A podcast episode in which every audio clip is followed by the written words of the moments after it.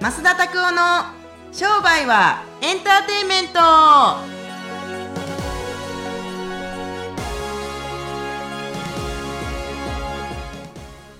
こんにちは。商売はエンターテインメント。ナビゲーターのちかです。今週もこのポッドキャスト聞いていただきありがとうございます。今週は先週に引き続き大反響でした。大東めぐみさんのをゲストにお呼びしてお届けしていきます。今週もまたですね、えプレゼント企画があります。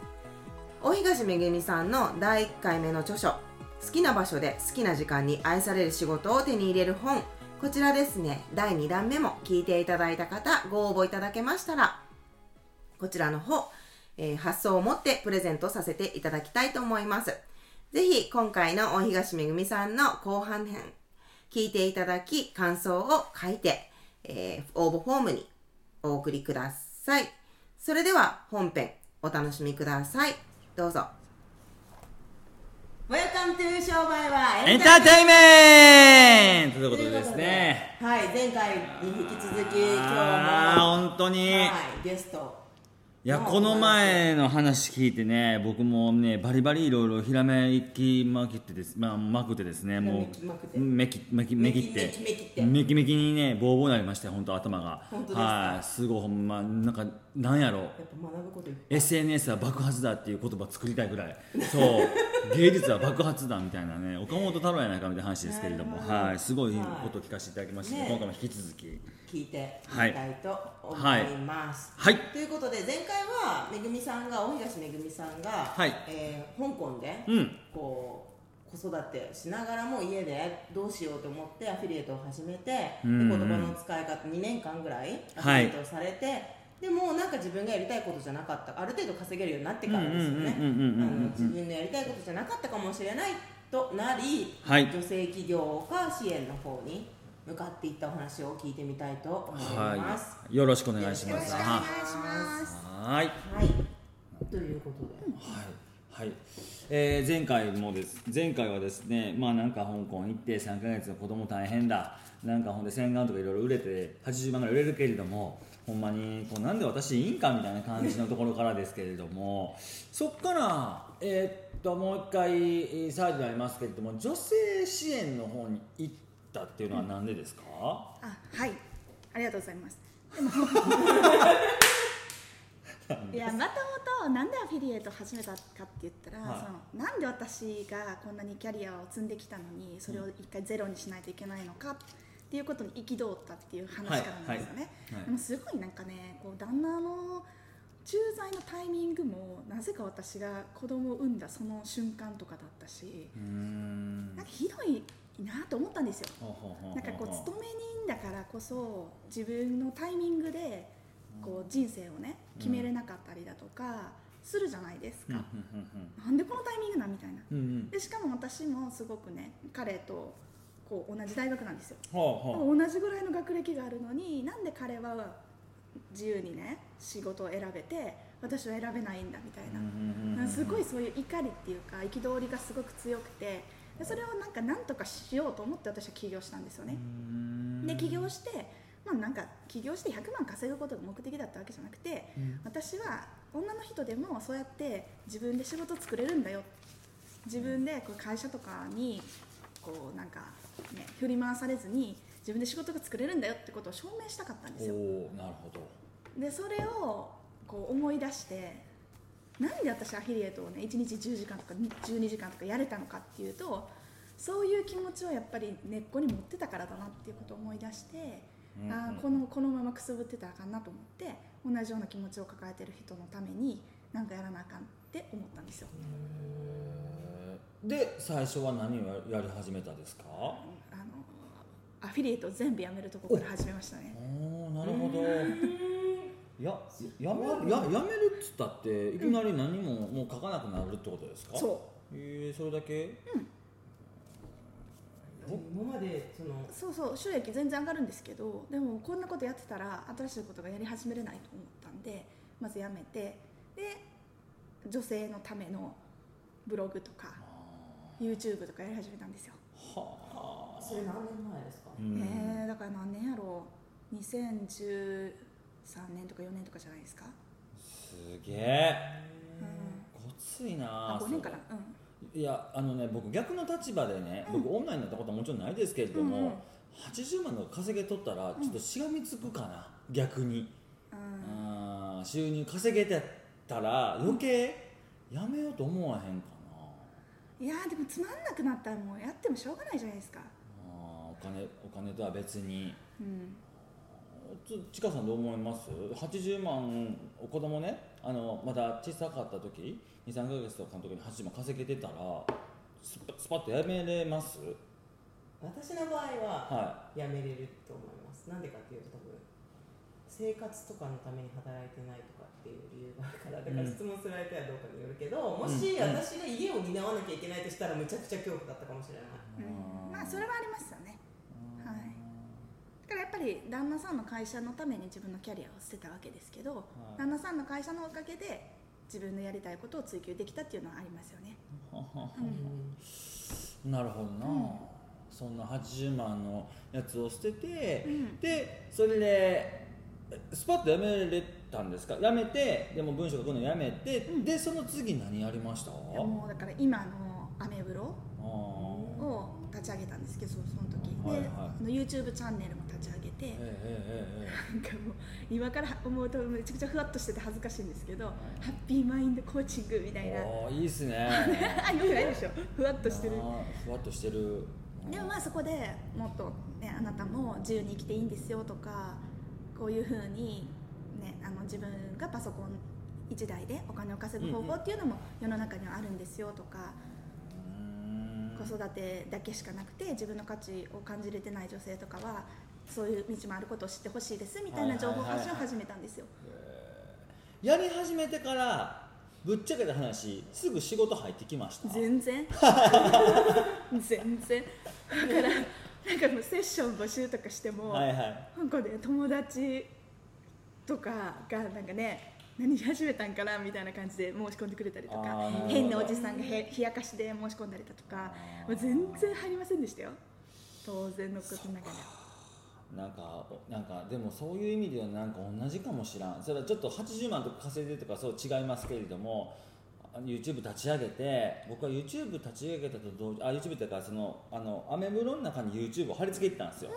でそれを2010年ぐらいから始めたんですけれどもでももう全然何にもコンサルも入ってこずで稼ぎたいって言いたいけど稼げずみたいな感じだったんで僕はまあその時はその2000年の時2000年から2008年か9年ぐらいの時までは全然稼げなかったですけれどもどれぐらいで仕事すぐあの入ってきました？あでもそれはねやっぱりねすごく時期が良かったんですよ。当時その時に SNS 企業ブームっていうか、はいはい。その女性が SNS を使って何か仕事をしようみたいな,、まあ、ひなんか一つのブームって言ったら変なんですけど、うんが沸き起こってたのでで私はそれにちょうどこう、まあ、乗るって言ったら変ですけど、うん。すごく時流が合ってたのでだから3ヶ月ぐらいしてあのその関係者とかあの、ね、そのコアな世界に入っていくと、まあ、すぐ稼げるようにはなりましたね。うーん。なるほどな、うん。すげえな。はい。いやなんでこんないつもみたいにか喋れへんかってたら何質問しようかなと思ってるんですよ。ねいやなんかどうやってお客さんを集めてんのかなと思って実際のところその SNS とかで。それやり始めてブームが良かったって言うけれどもでもその時に SNS のチャンネルだったりとかブログとか立ち上げた人たちって僕の記憶の中では結構多いはずなんですけれどもそれでも続けてる人たちってそのあんまりいないんですけれどもめぐみさんどうやってやってたんですか？当時からやり方。いやもう全部。もう本当に淡々とうんブログして、うん、Facebook して YouTube してで私はちゃんとメールマガメールレターを最初の頃からやってたし、うんちゃんとその資産化っていうんですかね、はいはい。まあちゃんとやってたんですごくなんていうのかなあの流しっぱなしじゃないっていうかちゃんと連携させてたっていうか、なんか最近なんかねうん、あのーまあちょっとあの身内の話させてもらったりすると今日の夜めぐみさんのフェイスブックライブとかに僕出させてもらうわけじゃないですか、はい。でそこでやっぱりキラキラ系女子っていうことを一つのテーマとしてね、うん。あの何キラキラしてんねんとキキララみたいに言った感じで話をしようかなと思ってるんですけれどもなんか最近ねなんか身も蓋もないような情報とか身も蓋もないようななんかこう自慢話みたいなのを SNS とかで発信してる女子の特に30代全般の人たちが多いんですけれどもいや本当にもうもろに20後半から30全般で年齢で言うと29から32までの女子たちがやたらとなんかもう絶対自分の持ち物じゃないのにベンツの前で写真撮ったりだったりとかなんか高層マンションの前でなんか飛び降り寸前の写真撮ってるとかなんか海外旅か海外のなんかビジネスクラスなんか絶対乗れへんはずなのに多分こう上こう登場の時に一瞬だけ座ってカチャッと撮ってる撮ってる写真とか。乗ってるかもしれないですよ。いやあのー絶対乗ってないんですよとかねでまあまあいいんですけれどもそういうなんなそういう人たちがいる中でどうやってまっとうに SNS で集客をしてといや私はそのし SNS っていうのはやっぱり共感とかさっきも言いましたけど共感とか本当にその人が感じてることとか、うんうんうん。人柄とか、うん。そういうものに共鳴して集まってくるって思っているから、うんうんうん。だからそのノウハウを語るとか自分の専門性を出すとかっていう部分はもっとそのメールレターとか YouTube とかっていうものを使っていて Facebook とかっていうものはもっとなんか自分を出すって感じなんですよ。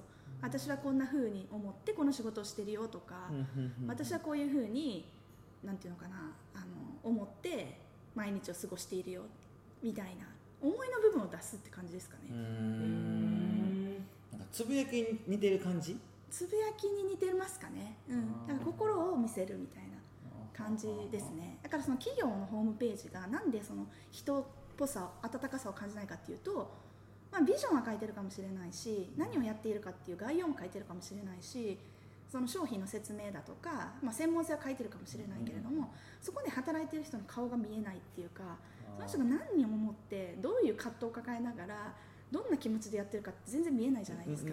で私がやってることって個人相手のビジネスだしまあ私もその自分のこう、ね、ストーリーがあってこの仕事をしてるので同じような人に集まってほしいんですよやっぱり。はいはいはい。だから単にマーケティング学びたいとか、まあ、単にお金稼ぎたいっていう人はどうぞそういうところに行ってくださいと、あるじゃないですか転売塾とか何でも、うんうん。そうじゃなくて自分の思いがあってやりたいことがあって伝えたい気持ちがあるっていう人は私じゃないとダメ。そういう気持ちを一緒に持てるっていう人はぜひ私のところに来てくださいねっていうのを SNS で伝えてるっていう感じなんですよ。めっちゃかっこいいやん。ええ ありがとうございます。めっちゃかっこいいやん、うん。ああなるほどね。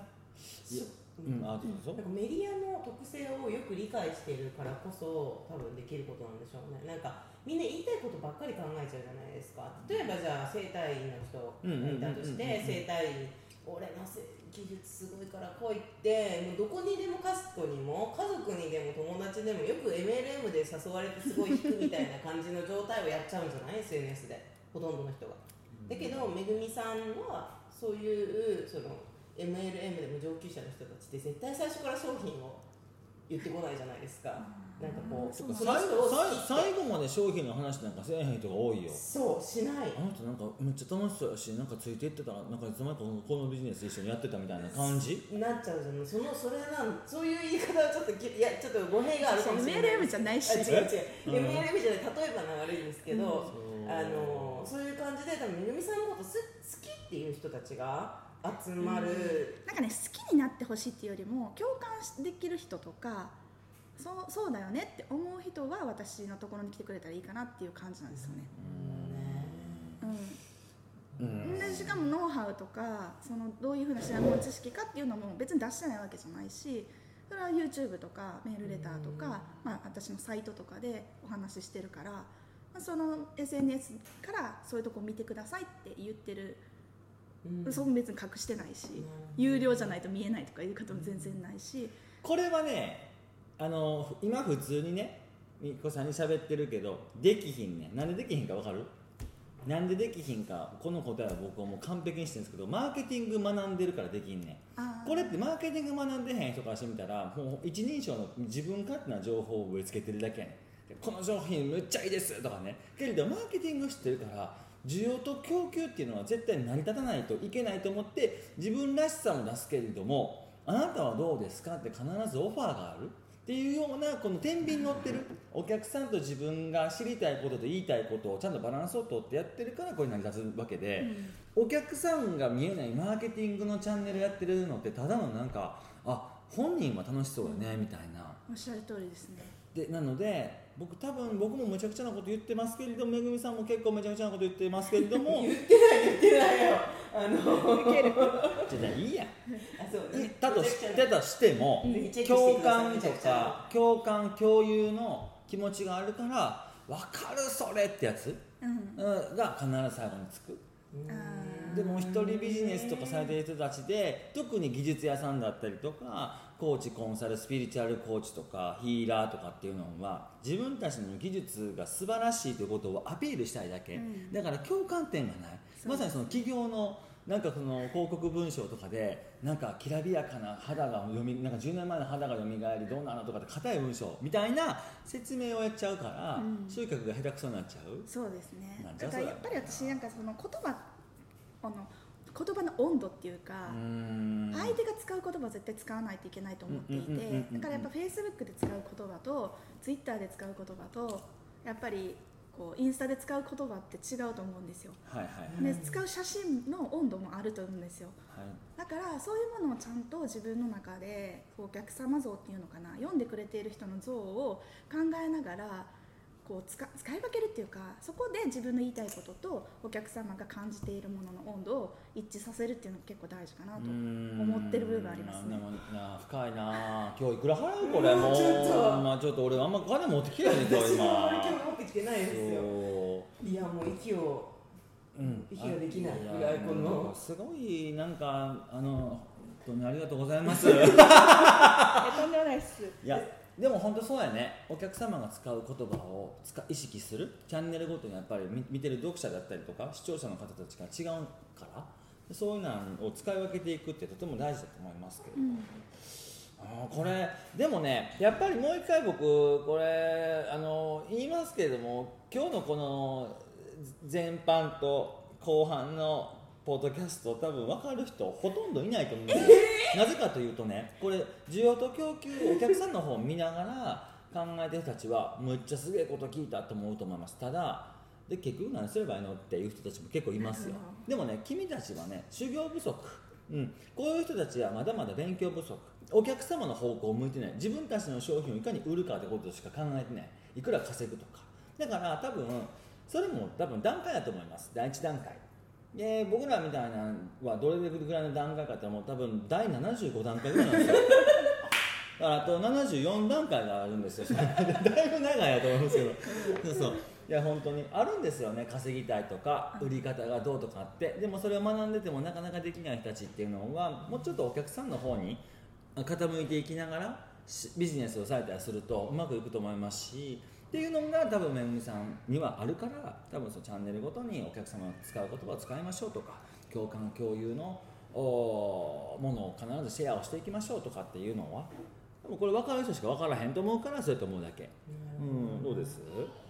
いやでじゃあちょっとめぐみさんに質問なんです。が どうしたらじゃあそれができるようになるっていうことをどこでめぐみさんから学べるんですか？ありがとうございます。